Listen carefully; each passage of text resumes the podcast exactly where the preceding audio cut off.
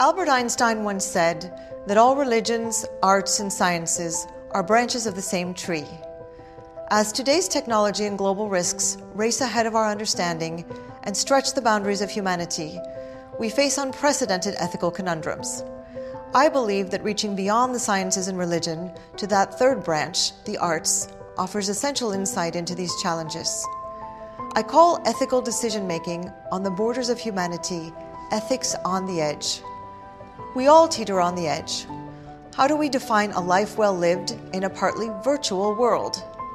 Where do we look for moral guidelines and truth when curated selves befriend each other through algorithms? How do we make conscionable decisions in the uncharted territory of civilian space travel, designer genetics, and artificial intelligence? And what about the problems that are still on the ethical edge but shouldn't be, such as inequality or racism? Please join me in conversation with some of the world's leading artists and arts world pioneers as we explore some of today's most challenging ethical questions through the lens of the visual and performing arts, architecture, and literature.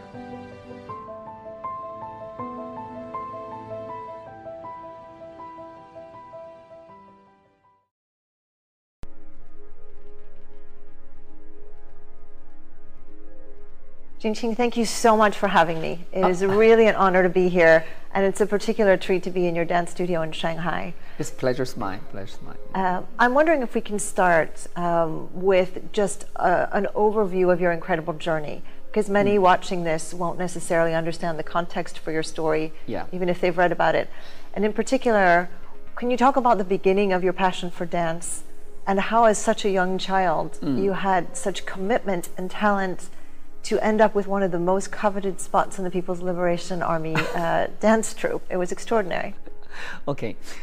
Start with very young age. I don't know. I think as a young age, I have no idea about a dance or different performance form, music and the traditional theater, everything. I always fascinated about the stage. The stage. I often tell people, I said, I choose to be standing on stage, but the dance choose me. I become a dancer. So I always fascinated to see the stage and all the curtains going open and all the lights on you, whatever you're singing, dancing, crying, whatever do something on stage, and people, the concentration, that's make me feel very good and important and feel very wow. I like the tension. I think for the young kids, I didn't know that. Then dancing come up, choose me become a dancer. That time I have no idea.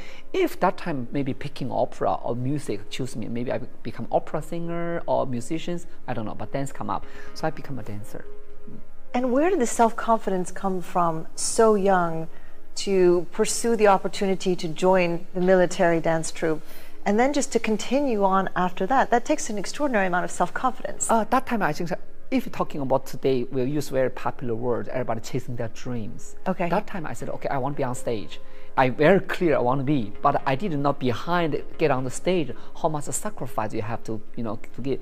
I have no idea. Then I was very determined talk to my parents. I said, that's what I want. Of course, my parents gave me very hard deal. Uh-huh nine years old, I wrote two letters. One letter to my parents is completely my personal choices. Um, even I'm regretted one day. I'm not blaming on my parents. So they have no responsibility. exactly. My mother write down to this, and one letter I write down to the military dance company. I said, "Take me. If you don't take me, you'll be regretted." Wow. I don't know. I just say that. Of course. Then my mom said, "Okay, go ahead." Actually, after three years in the military dance training, I was regretted. I was, oh, such a hard life. I said, I want to give up. That time I'm only 12, 13 years old. I come back home, talk to my mom. I said, can I come back? I want to go back to school. My mom said, no. You make your choices, you stick to it. If you like this, you will make, make anything in your life. It's too easy. Make choices, if too hard, give up. No, stick to it. This life, you belong to stage and dance. Then it's okay. Then I come back. So she was right. I think she was the first, uh, my role model still is. She's really, you know, clear if you stick with your decision and take responsibilities. So we'll get into in a minute some of the more um, ethical decisions that individuals have to make today and that society has to make today. Yeah. But in particular, young people, really, they're so used to, you know, the apps, the instant gratification, the Yes. instant photographs, Yes. Do you think that there's a difference today in the ethos of young people in terms of their willingness to make a commitment and continue working through the hard times? I think that this modern time, these young kids, because they have too much overloading the information floating around, and they have so many choices. Sometimes I have too many choices, and they have no choice. Because this thing, I can do this, I can do this. Everything is an opportunity, but you don't see which opportunity fits to you. That's unclearness for the young people. They are very active. They are very, that every minute, every second they are brainstorming. They could, they could be somebody. But they, they forget, if you choose one, stick to it, work on it. That's the young people missing today. So easy to switch, like the, on the fingertips. And that's why I think that's a give and take opportunities. So that's a, I think a whole world, particularly I, I can see the Chinese kids, everybody, how I can put this words, you can have a dream, but don't become a dreamer. Right. I'm a dream, I have a full of dream fantasy, but I'm working on chasing my dream, but I'm not that kind of daydreamer. Oh my God, I do this, this. No, never happen like that. So that's a big difference. So even as a teenager, uh, I read that you managed to get yourself to New York with a scholarship. and so tell me a little bit about the different places that you've lived and what you learned from that, uh, generally and in terms of ethos, in terms of the cultures. What struck you most in these different areas? Actually, before the 17th, I have no idea my life can get a contact with the Western world. I was military re- educated, military dancing. Your job, how your life, even you are 12, 13 years old, the government already planning for your life until 50 years old. You can see, okay, that's my role. I go there if I don't make any mistake. So always my fantasy, one day I want to speak fluent English and dancing all over the world with my have my own dance company and maybe outside of China one day. That's all a fantasy. It's a 15 years old military dancer sitting in the military compound looking for the sky, counting the stars. Then, oh my God, it will be happen? Okay, even never happen. Still beautiful dream and fantasy. Maybe next life I could have. And to be clear, military was really military. It was not just dance, it was No. weapons, it was military no, training. nine years old, I have a military uniform. I start receiving military salary. My job is a dancer, training as a dancer, but all the discipline, everything is military. Even once a year, I, I have to go to real military, got to receive two months training. That's why 10 years old, I know how to use all the machine guns. I know how to put the bomb under the bridge. You are training as a soldier because your job is when the war starts, you go to front, cheering up the soldier fighting for the country, and you join the war. So New York and Europe and these other places and your own dance, uh, your own dance troupe seemed a bit far off. That's completely fantastic. Never think about. It. Then one day, after when I was 17, I received the national dance competition. Was the best male dancer of the country. Then I got, I saw the one advertising. The first modern dance research class will be established in the Guangdong Modern Dance, Guangdong Dance Academy. All the training by the American teacher, and the one, one person from this class chosen by the America, get the scholarship, go to New York to study. Then I looked at, I said, that person is me. Then I don't, people, I don't So know. again, the self-confidence. Yeah. Um, and I want to come back to that because it's a combination of self-confidence and courage. Mm. Um, and just before we do get to some of the more um, broader ethical issues of society, Yeah. you decided that who you really are Yeah. was a woman. Yeah, Very difficult time to do that in China. very, very. How did you get this sense of I know who I am? Well, I always thinking I'm the happy child. Even I've been through so difficult journey, but uh, my character always uh, facing the positive side of life. Just like uh, day and night, you can see the dark side, you can see the bright side, but which side you feel better? You will find a way. When I was six years old, I very clearly I said, okay, I should be like my older sister. But I know I born as a boy. Then I said, okay, maybe that means something to me, but I don't know. Maybe I'm not completely agree with that, but I'm, but I have take it. So that's I'm start fantasy. Maybe one day I become a pretty woman. I want. I have my own family. I love fantasizing. I love fairy tales.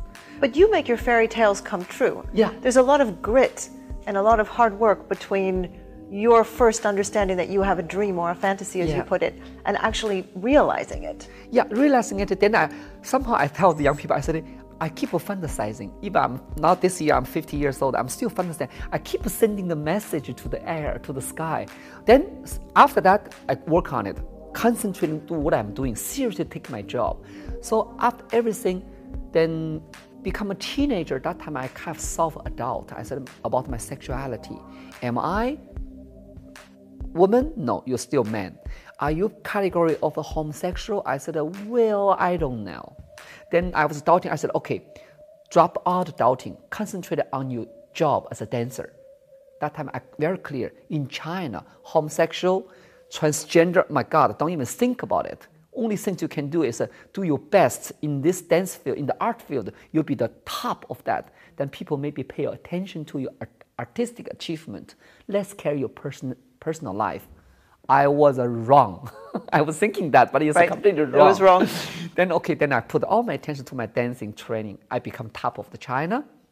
Then okay, I got a chance, get the scholarship, went to New York. After went to New York, I said, okay, let's discover the world I was fantasizing, discover the new world, and reconstruct myself who I am. And from 19 years old until 28, take me nine years old nine years, take me nine years, every day thinking myself who I am. Of course, I'm not just wondering, but same time I'm working hard, discover the world, North America, Europe, and everything. Then I said, okay. Then at the end of the day, I find myself, get back myself. And when you made the decision um, to have the surgery and you come out as a ballerina, yeah. and you were very well accepted, it's extraordinary. I mean, uh, from from what I read, at the end of the day, it took people all of five minutes because you have so much talent and you have so much conviction about who you are.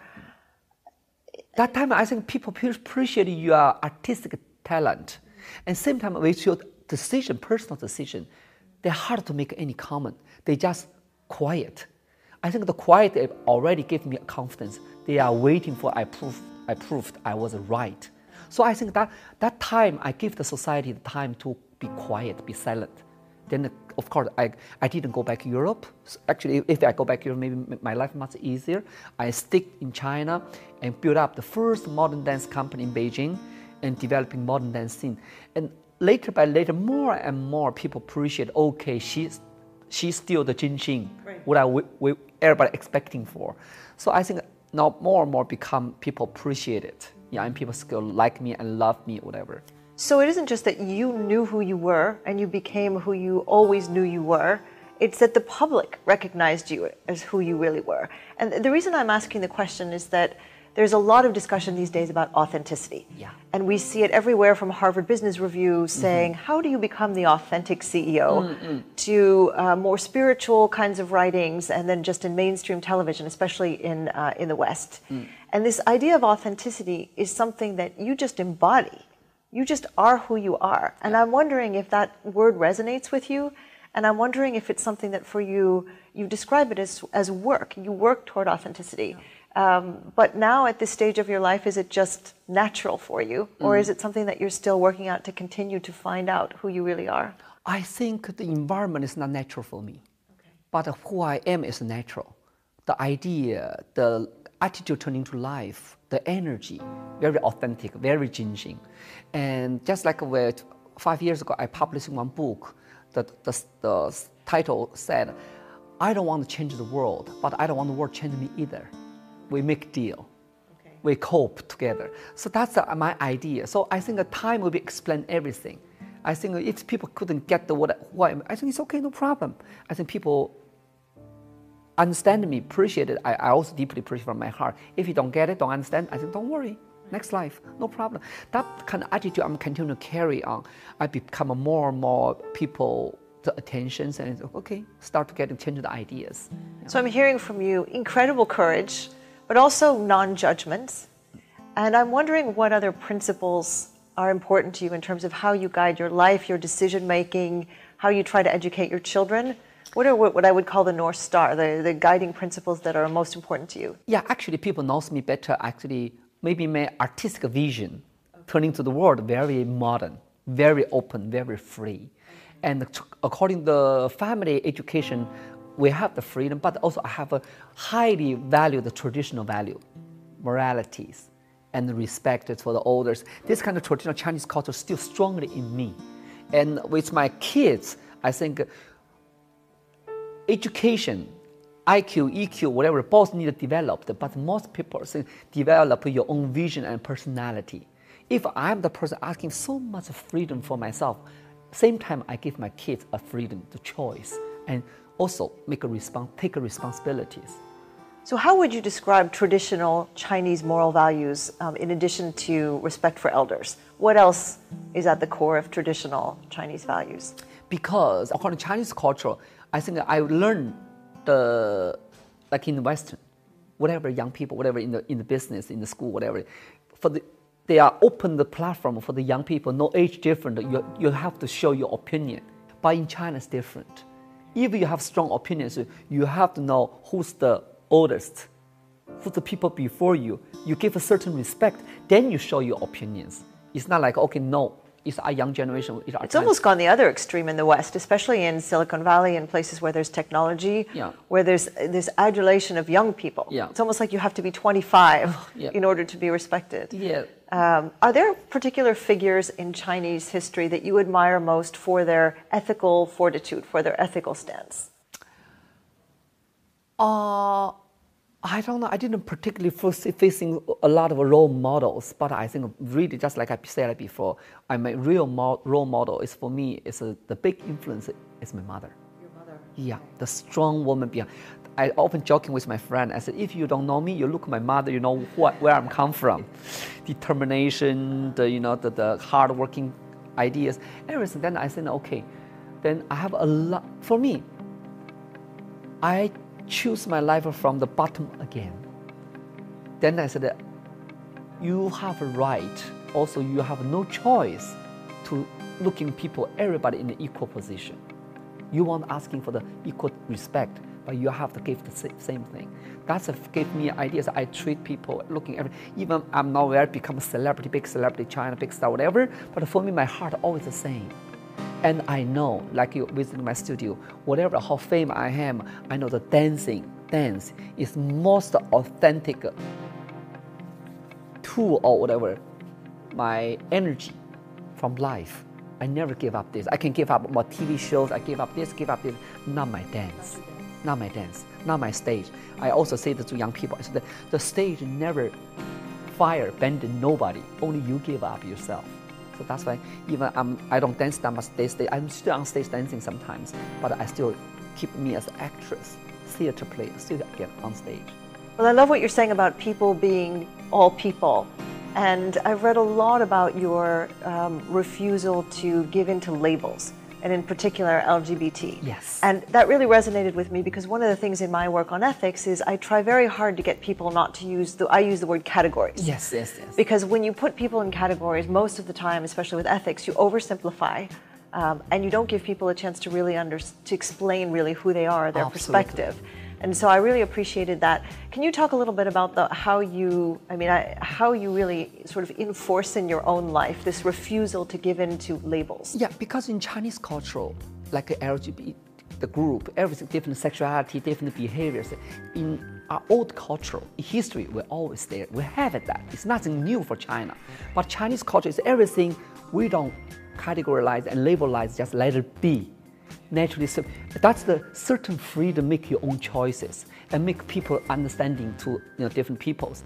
But now the modern society especially times are open up and we got a lot of western idea like you said categorized and also labelized you belong to certain group certain group certain group then you have to behave like this. I said no i said why don't leave people open? That's why myself people say why don't you do much more? You should do much more work for the homosexuals you know, group and i said no. I, said, I just be myself. I'm hardworking standing there already mean a lot.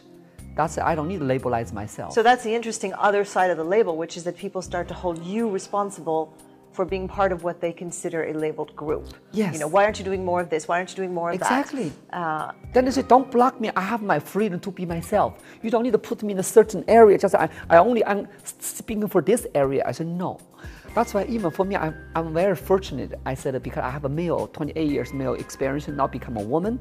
Then I take it as a gift perspective. Said, exactly. And then I said, you have the most respected opinion in this modern society. Don't standing on the gender side give judgment. Judgment from male point of view or female point of view. No, standing from the human being point of view to say something that's most powerful and authentic.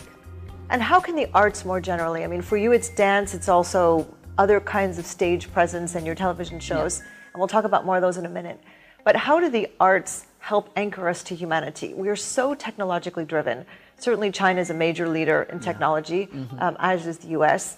Uh, but we seem to be losing touch with our humanity. How do you see the role of the arts today in anchoring us in our humanity and in anchoring us in the importance of ethical decision making? I think that the art, especially performing art, I think the last space, the territory for human beings still realize that how no matter how the modern technology developed, don't forget that you're still a human being. How the human being to understand each other through the art form, listen to the music, share the stage, dancing, theater. Then you're sitting there, you're thinking how life changing, developing. Even we out of the theater, we have a full of modern technology, how the convenience to the modern life. But don't forget, the end of the day, everything to serve the people. But who serve the people most? Ourselves our mentality, our heart still belong to each other. Now we are depending on the technologies. Technologies only make life is a convenience, but not take life away.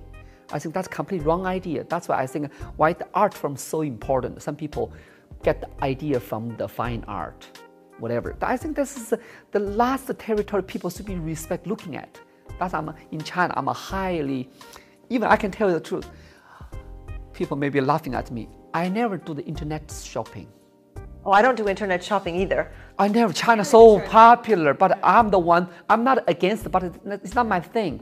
When I eat, I grocery shopping. I need to go to supermarket. I need to go to shop to buying a clothes. I need to see the shoes. Friend, I never gonna buying things to my fingertips. I said no. That's completely out of my. Maybe I'm old fashioned, but I think people say, oh, so inconvenient. I think that's the attitude turning to life. You take the effort to get what you want. That's the beauty part of life. Everything on the fingertips, then you get things, okay, you're not appreciate anymore. Well, and you think about the choices you're making as opposed to click first and then just have it sort of show up. Yeah. But certainly in your art, when you're resonating with an audience, um, whether it's through dance or whether it's on your TV show, um, and the one I was watching and my Chinese wasn't good enough to keep up with all of it, but with some of it, yeah. and you see people laughing. It's really human to human. Yes. Uh, and there's kind of a symbolic message when we go into a dance concert and we're told, turn your cell phones off. Yeah. So I think that's also a very interesting way to say, now we're going to reconnect as human beings or we're going to interpret something for you. Yeah. Uh, are there other artists today, whether Chinese or international, who you feel really have um, taken a, a voice and really tried to hold up their art as a way to convey messages about some of the things going on in society today? I think so many, many artists, of different art forms, some writers, some fine art painters and musicians doing every their own way to get connected and try to tell people who the real world is. But for me, that's why I think uh, the young people, they are so much technology you know, orientated but somehow they lost the real human eye-to-eye contact, how to orally communication. And this can get a little bit pity. But, but that's why I come to theater. I said, can you give yourself some time? Let your mind be free. That's why I said, take my dance back with your ear, with your eyes, not with your mobile phone. I think doesn't mean anything. If you see one dancing, one movement touch your heart, that's I was dancing for 30 years. It's not just capture. It's this is not like a tourism spot. It's a theater. Now remember you know, the moment when we saw Jin Xing do a particular thing. Exactly. Or, you know. Then for the talk show, when I talk to the people, people I think uh, that's why I feel really deeply appreciated. No matter how the modern technology developed, people still want to hear the human voice of the real voice real thinking. And they do want to see your guests come out and talk about their real lives. Exactly. And all the celebrity I'm interviewing before all the talk interview they have some okay, you know, whatever previous in the discussion, come to my talk show, all the stars, we just sitting there, start right away. Right. Then it's, oh my, this is so authentic, so true. That's I think that's why people like my shows. Then I also I get the energy from the audience, from the eye to eye. I feel that we real communications. And actually, the physical space, at least from what I was able, able to see in watching the shows, the physical space is quite small. Yeah. So your audience is actually quite close to you. Yes. And I would imagine could see your facial expressions, could see your guest facial expressions. All the details, yes. Yeah. So it's um, it's really an experience for them. It must be quite difficult to get tickets. And this is very lively because uh, according to the broadcasting time, for example, we're broadcasting for 30 minutes, but I need, I need an interview for one hour, 20 minutes for the materials. But so much interesting conversation, hilarious, everything, and those are sensitive issues I cannot broadcasting. But still, that's real life. That's why one day, if you ask me my dream, my target, whatever, I said, if one day in China I can open the talk show on live on Saturday, not a pre-recording, that'd be big hit in China. Oh, that would be fantastic. I know. I'm looking for that one day if it ha- happening. Yeah. Now, are you trying to make social commentary of any kind with your talk show, or are you trying to provide a forum for others to make social commentary, or is it more personal discussion, sort of you to another guest? I think the more powerful thing is everybody standing your individual opinion angle to speak out. I don't want to put myself to become opinion leaders. No, I never mind. I always think I just want to be myself. If the naturally spread out the energy, the opinion, it's not my, you know, I want the like that, just naturally be there like this. That's why I think for me, just like it word, be the authentic person is very important for me. Even my talk show keep very intimate between two people. That's enough. And then naturally, the influence to the other people's. That's a good thing, natural things. It's not my intention to. It, that sometimes I, I also joking on the media. I said, we all go to university, all go to school study, but who, who's real the educator for us? It's life. It's life, It's a life. experience. Experience is the that's the best education education you can get. And even I this day I talk to my children. You can read a lot of book, but don't stick to the book and don't hundred percent believe in the book. Even the book wrote, written by the people. So take a reference and think about it and make a judgment. Reference that I think is very important for the Think. yeah, exactly. Make you thinking. People think maybe you have a religion, you have a, holding a different Bibles, but I think a book just give you reference, just make you thinking. That's most good things. So, speaking of experience, um, what has been the most difficult ethical conundrum that you've had to face, either personally or professionally? Was there a moment in life where you just really struggled to come to what you thought was the right decision? I always, when I make decision, it's not like like hundred percent clear, crystal clear. Yeah, that's it. No, always I feel my heart feel right, and uh, you know I'm a dancer. I'm very sensitive with my body muscles, everything. When I go to the direction, I feel good. But actually, in front unclear, it's the right direction. But I feel my body is giving the good energy. Then I go for it. I I don't. Interesting. Yeah, So I don't calculate physical response. Exactly, physical response. Then I don't calculate. Oh, if I take make these choices, what kind of result I got? I'm not that kind of calculative. Okay. I say follow my heart. If this decision wrong and fail, failed, then I still say okay. I take the experience. Why? I take the positive side. And next decision, I mean, much more, you know, beware, be clear. So follow your heart. This word easy to say, but I think my physical tells me a lot. Have you ever made a decision, sort of from an ethical standpoint, where you said afterwards, oh, wow, I really didn't do the right thing? That really isn't who I am. Can you give me an example? For example, when by 2006 I, I established my own in, independent dance festival in Shanghai, and where's the financial support? No financial support. Then I put my my old house, whatever, only my property in China, in Shanghai. Then I put in the banking for the market, get more money to set up the festival, and setting up this house and then get money. I'm not that kind of financial person. Actually, you're setting the house, the house didn't on time, then you get completely trapped by this kind of thing. Then I said, oh my God. Then I said, okay, next time I never tou- touch the real estate market. I financially, I'm not that kind of person. So you better working hard, performance more, earning you money, then use this money to supporting your art. That's my way. I, I, I learned that. I said, don't int- people think you are a big, big celebrity. Now you have a lot of uh, income. Maybe you invest this, invest it. I said, no, I don't invest anything. If I have, I invest my art. That's only, I learned that. Some But that was a decision that reflects that you were putting, you were 100% putting everything into your art. So you may have regretted the decision, and I'm very sympathetic to not being financially savvy Mm. and not being savvy in the real estate market because I'm not either.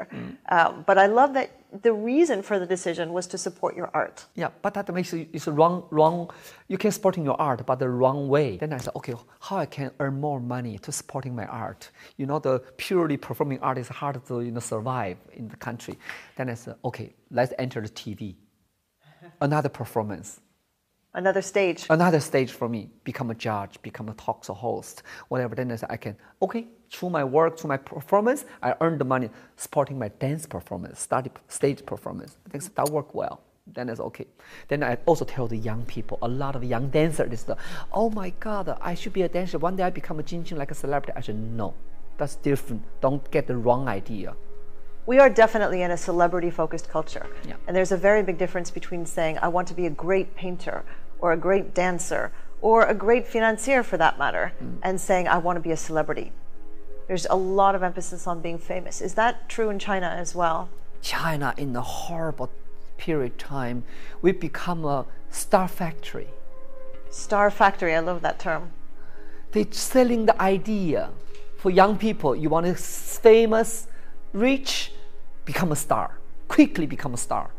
They don't tell people how you you know working and study become natural. No, and that's why I always tell people in my eyes, who's real actress, who's star, who's a celebrities. These completely different categories. You can be a star, but don't deserve any my respect you become a celebrity working on your life. Do you use this term in China, famous for being famous? Yeah, yeah. You know, this idea that people are getting famous just because they have however many hits in their Instagram account yeah. or however many likes in their Facebook account. Yes. And people who are doing absolutely nothing, who have absolutely no talent and who are making no contribution whatsoever to society. so many like that. Mm. That's what give a lot of young people wrong idea. Mm. They also say that she cannot sing she's not that kind of gorgeous, right. but she's still the top. Why? Mm. Why? Famous people are famous, yeah. and all behind is all kind of financial deals, everything. Mm. You know, and I said, oh, okay. Then I said, I respect people find their own way to survive. Mm-hmm. Fine, but don't touch me. But you ask my opinion, I don't commit it. You are the artist. Right. You are not deserve that, but you get that. That's fine. Mm-hmm. That's your lucky point. For me, then I, I have a certain clear category. Okay. I'd like to ask you about something that is rampant in the US and certainly in the news in the US and the UK now, which is sexual harassment. Mm. So you probably saw the Harvey Weinstein story. Yes, of course, yes. You know, and all of the sort of entertainment industry yeah. stories about sexual harassment. Um, it's everywhere, it's not just in the entertainment industry. And we're seeing it now in politics. There's discussion in Washington, there's discussion yeah. in London around the MPs. Yeah. And I'm wondering, is that a big issue in China uh, culturally in, in organizations, whether it's in entertainment or or in corporations? Is that a big issue? Everywhere in the world. Just don't bring up, did some media, profuse media, don't broadcasting it, you know, the, all the power games. No matter American, China, everywhere. If you have a human being, you have the this sexual harassment between the male to female or female to male everywhere. Just people how to dealing with it what the people attitude are turning to it. So what's the difference in the attitude in China towards sexual harassment and the attitude that you see in the West? I think women still get a lot of pressures because of the media, everything stuff. Still, that's why this reason I'm, now I'm playing this drama by this August Strindberg, the father. So much male dom, dom, domestic, you know, dominated society. I think China still like that. Of course, Chinese women become stronger. We're often talking about equal, equality, you know, and there are a lot of very impressive Chinese women in business leadership, in the arts leadership. Yeah. Uh, women have a very impressive international profile. But you're quite right also to point out that sexual harassment is also sometimes against men. Uh, yeah. And we have a terrible record in the US military, for example, yeah. of sexual assault. And the statistics are terrible for men, and the statistics are terrible you know, women, men victims and women of, victims. Of course, we have like the, the, the, on the news there are some female politicians already take away from the position. When they're on the position, they have sexual, they have maybe 15, 20 male lovers. Maybe the, the harassment stays there. I was shocked. I said, oh my God, this female politician is even worse than the male. Then that happens. It's power. Yeah, it's a power game and you have power position. Then if you you know you sue me, you put me bring to the public media, so I use my power to de- deny it and dismiss it. Everything that's a power game. I think especially for financial side, especially for the show business, you cannot deny this everywhere. How do you deal with? It? I think uh, the end of the day comes to the personal decision choices. How do you facing it? You commit, you take it, or you disagree. I think that completely personal choices. Yeah. And just to switch gears a little bit, I was watching a little bit of a rehearsal happening here, Yeah. which is just wonderful. Um, how do you choose your dancers? It's such a privilege for them to be working with you. I'm sure they learn so much. I'm sure they're also put through the paces and they understand what the word work means. Exactly. Uh, but how do you choose your dancers? Is it purely technical? Is it personality? Is it is there any component of, of character of ethics? I think the personality and idea of dancing, because so many dance form there, so many modern dance company there. Why you want to come to Jin Xing Dance Theater dancing with me? That must be your multi choices, you know, from both sides. I don't give a one day audition. I give it like a two weeks. You just come to take class. You have the idea. I want to come. I take two weeks. During the two weeks, then I okay choose.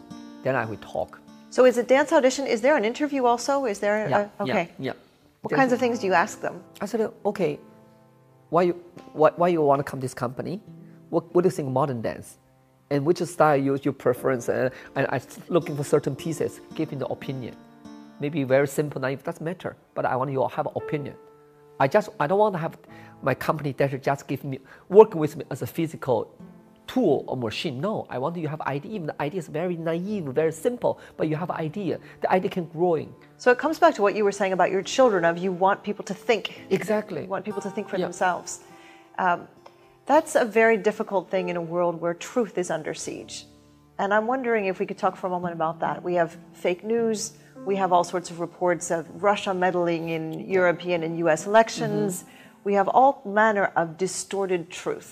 Uh, and it's spread on social media to hundreds of millions, if not more, instantaneously. Is truth a topic in China? Is fake news a topic in China? And, and what is your thinking about the importance of this? I think that's a fake news. How do you can manipulating it. it? Is everything back to the power to manipulating people? What kind of thing you want? I want the people know. I want people to say it's a complete power game, and that's why I, I think I cannot deal with that big gi- giant power games. But I can at least educating my kids, influence my dancers or my, you know, employees. I said, think about it. If this thing is so easy, I think everything in this world, nothing, oh, nothing sort of must be black and white. Like you facing an art piece. Don't think this is wrong or this is right. You can only say, I like this, I don't like this. That's why when whatever news coming up, then say, oh my God, like the, give a second thought. Don't immediately give your opinions. Let the time help you observing and digest a little bit. Then you feel that and follow your heart. Maybe all people say this is wrong decision. Maybe you feel so maybe something I think a different way. That's also fine. I think that's thinking is most important and don't rush don't rush into yourself into any other opinion you don't even have clue about it. And that may very well be the best weapon against untruth, Yeah. against fake news. Yes. Um, because if we just take everything instantaneously as true, or if we don't bother to sort of stop and think about, Yeah. you know, what are the nuances here? Do I agree with it? Uh, I saw something yesterday that would disprove this. Yeah. You know, if we sort of abandon our responsibility to think, we let weapons like fake truth. Then also you have to be a very rational, be a very logical thinker about the, all the news. Maybe from a human being point of view, emotionally, you have a lot of sympathy for something, some victim. And for the, from the logical law point of view, you need to clear why it happened like this. One can't start to make any clubs. Must be both sides make a club. Then you think very clear. Then you, you give your opinion clearly. Don't just become so emotional. In this sense, I'm a very logical person. People say, in this moment, you are not like an artist. You are very logical. I say, yes, I'm very clear. That's why people like my talk show. I have a passion to share feelings, but I'm very clear with give the opinions. Maybe the opinion sometimes is hard to digest, but the truth. Yeah. We've talked a little bit about your talk show. Yeah. When we talk about your dating show, um, so the dating show, one thing that was very fascinating from a Western perspective was to see parents invited. Yeah.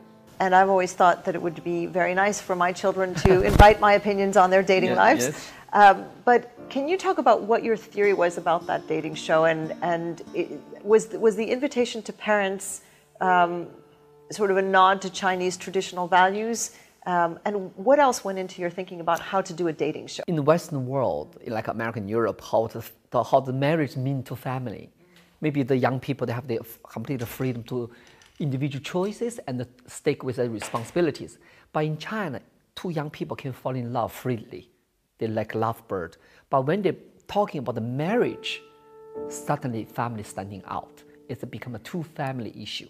Even today, China developing, you know, open country after 30 years, everything economy grow, but the mentality of the marriage still much, much more as a family business. Okay. For example, young people, how you can ask young people when they get married, buy an apartment, impossible. But that, that become a one wonderful deal. If you, the boy, you have no apartment, no house, don't even think about marriage. okay. Who going to help you? Your parents. Two young people get the kids. Who going to help you to raise the kid? All the young people going to work, the parents. So that's why parents have the power and tool, say to know the woman, the man you choose for your life. This you know, two family getting together. That's why I produced this, this uh, China dating shows. Let people see that even today, the, according to marriage, how the mentality changing it. Are we still in the old time, or we are start to learn how to deal in the new time, new era? Or maybe there can be a good mix. Of course. Because in, in America, when you see advertisements, for example, for match um, websites where you can sort of find your perfect match, yeah. even in the space of a 30 second television commercial, they go from finding the perfect match and you see with the app yeah. to marriage. You instantaneously see people married. Here, imagine sort of dating apps and all of that kind of thing. Uh, if the families are going to get involved, as you say, they can do whatever they want with their apps. But at the end of the day, if the families are going to be involved, um, I don't think that, that still, I think that they can take it as a game. That's why for Chinese people, very important. I think for the Western world also, after dating several years, they, they have to bring the girl see the parents. If the parents don't, that's very difficult. And I think that's a China dating shows uh, inviting. Also, a lot of now the Chinese reality shows, they just want the viewer have a pay attention to it. A lot of it set up, have a script writing it. Then that this shows I want to be authentic maybe young people they want to be, uh, look have appearance and be cope with the script play. But when you're inviting real parents coming, it's, it's very interesting to watch the real exactly. parents. All different kinds of parents are fine. There's no right way to be a good parent.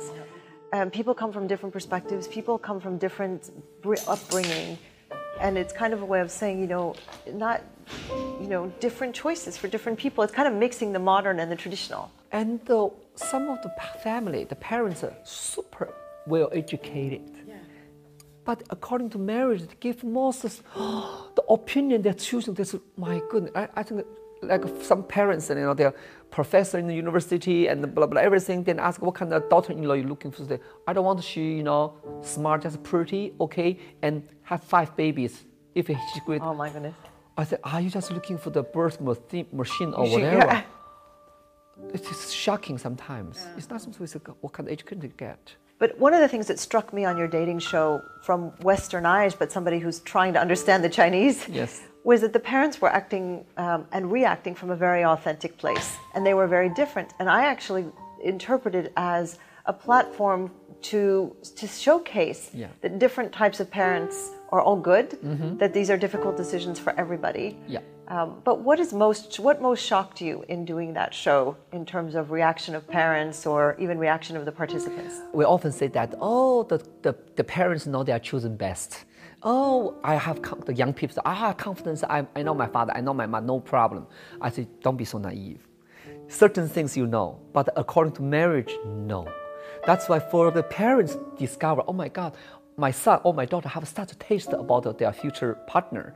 And the kids have especially discovered parents had completely different opinion about marriage. That's also have more, you know, better mutual, mutual understanding through this platform. They're also for me to shocking, just like I said, come to the point of marriage. No matter your parents well educated or not, you from the peasant, from the farmer, doesn't matter. The idea is so different I remember one parent's father was a professor and mother was a successful businesswoman. They asked a daughter-in-law only the condition is a pretty, submissive, and have a five babies in the future, and help husband running the business. So subservient, submissive, and from two highly educated parents. I said, really? My God! Then I was like, okay, That's what you're looking for. And I think how many girls waiting to take this condition? So we really do see a mix on your platform Yeah. of old and new, and even some people for whom new is very good. Being a businesswoman is very good, Yeah. but I want my son to have the old-fashioned wife. Yeah, yeah. Very interesting. Yeah. You mentioned earlier trust. Uh, that people will go on your show and will be themselves, will be authentic because they trust you. Yeah. What do you think is happening to trust in society today? And do Oh. you think that it has, um, to the extent that it's suffering, do you think it's suffering because basic principles that we talked about earlier of courage, of commitment, of integrity are failing? we lost a lot of trust to, between the peoples. The society developing so fast, and the, our, our moral system, you know, moral, morality system is going down so quick. For example, you often see the news, one older people falling on the street. If young people help him get up, and older people immediately shooting the young people, you make me fall down, you have to pay me back. Oh, wow. And that's why this in China, if some elderly people falling on the street, nobody touch it because they they Because they're too it. afraid. And one of the court cases was when they're showing the young people, you have to respond for the old people. Completely wrong. People to people, the trust is really fade out. That's almost horrible things. And sometimes we don't trust advertising, we don't trust the product and everything. so, That's what do we do to rebuild trust? What do we do to set ourselves back on the right path? Because That- that's a downward spiral. that's I think the society developing should be slowed down a little bit, and looking back, what are we missing? S- sitting the dinner table, all the people gathering on the restaurant, they still either we don't talk like this. Some words are hard to spit out from the mouth, and through the you know fingertips talking to each other. How sad it is. Then I said, "That's oh my God! Can you trust people? If you don't trust people, how we can dealing with the people? We still be human being. We are living in one universe, one you know earth. But this is, if you don't have the basic trust to people, it's very sad. Sad things. Yeah. And is this trust going to be rebuilt through individuals stopping the fingertip communication, Yeah. or is it going to be rebuilt through institutions of some sort, whether it's governmental institutions or schools or Yeah, both sides, both sides, and also for the also promotion and propaganda things, uh, how to telling people the value, the man, person to person, man to man to touch, that the communication much more important than just sending a message. I think this is very important to reestablish that, and really build up that the people trust each other, trust the society, and society are counting on the people. This is you know for the mutual side. it's very scary because it means that it paralyzes people. Exactly. People don't do people don't want to do Exactly. anything. Exactly. If the society becomes such that this to be a so you know alert, and that's sad about the development. Always on the defense.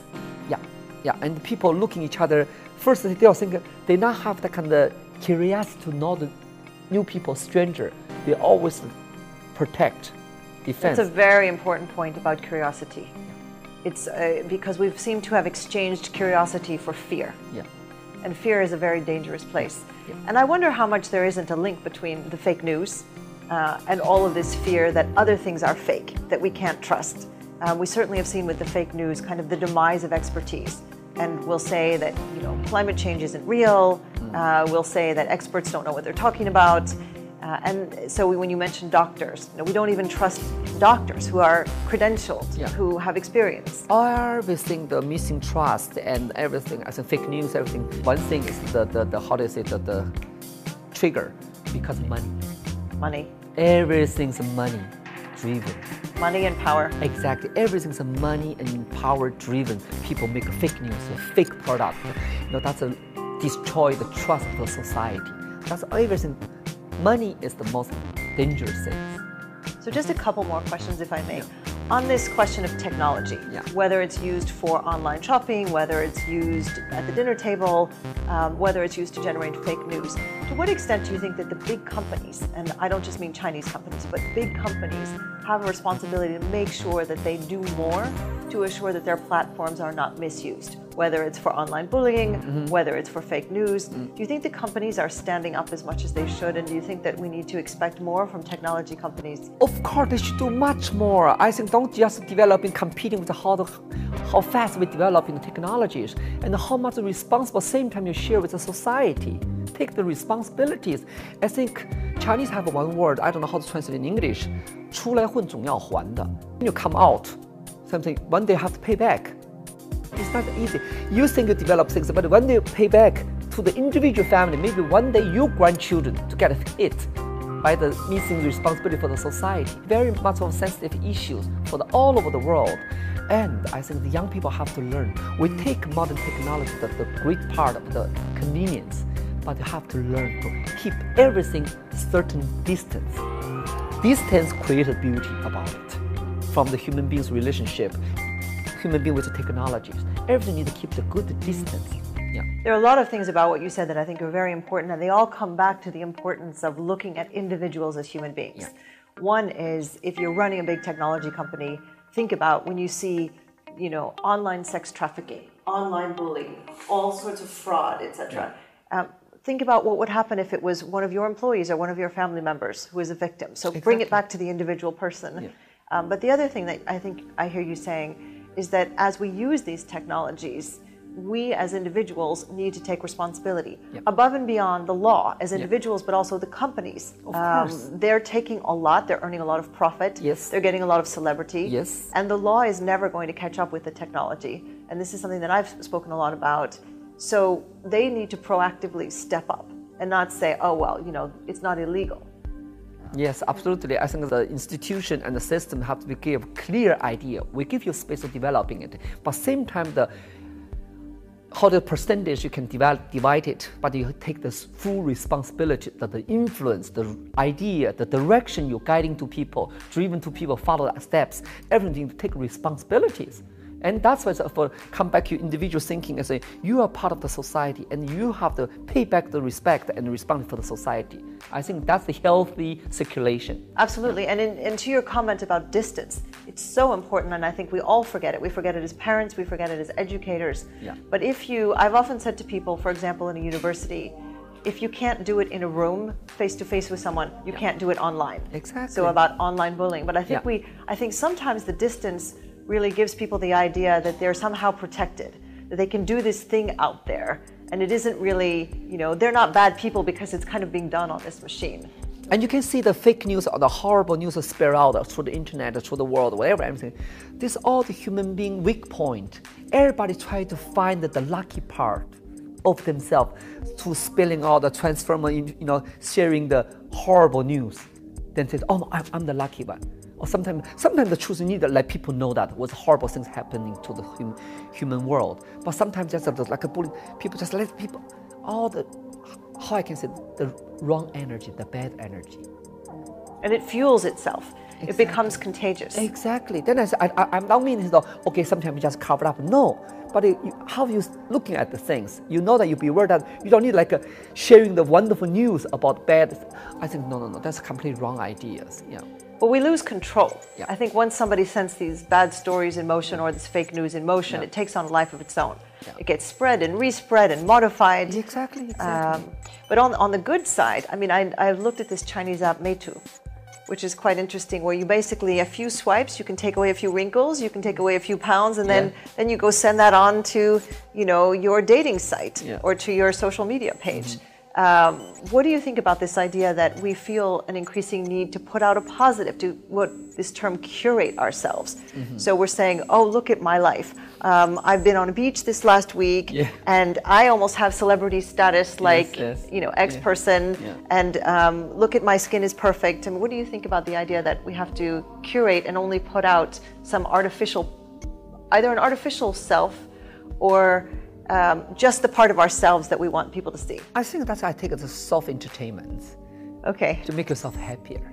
Whatever you find a way to make yourself happier, even though we have so many, you know, negative side of whatever something happening, they want to bring up, cheer up the positive side of life. I think that's a good thing. Where people make yourself happier and share something with a friend. That's okay. That's I, I take it very, very easy. I think in a, in a good way. Take it from the light. Exactly in the light way. Why not? You're fine, enjoying it.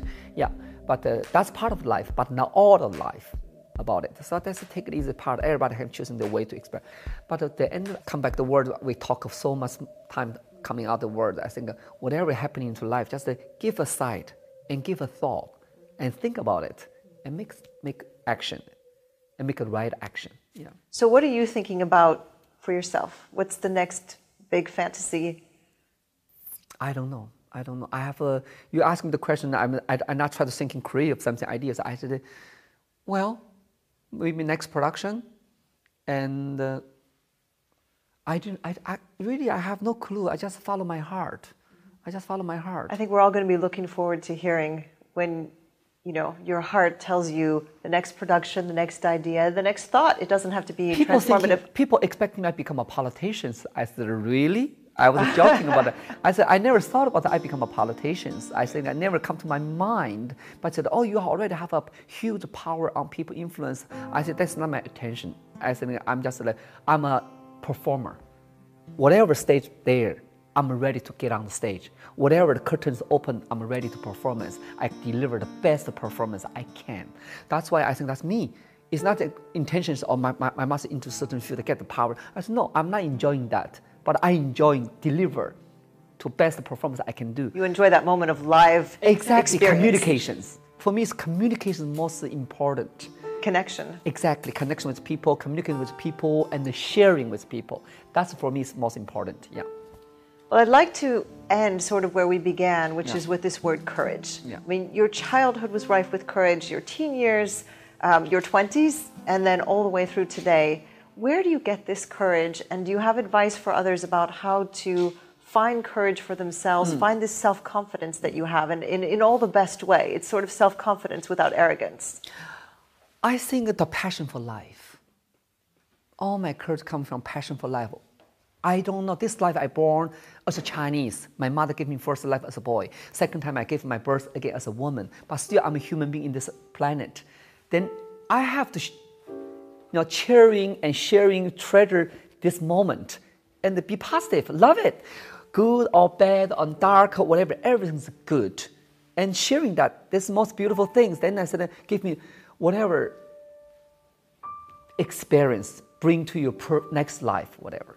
I think, why not? Yeah. There's so many spiritual writers today who are writing about stay in the present. Yeah. Eckhart Tolle, and there are a whole host of others, particularly in the West. Yeah. And that's basically what you just described. Yeah which is we don't have to have expectations that things are good or bad. Yeah. We just experience. That's why I often say people say, I don't regret what is already over yesterday.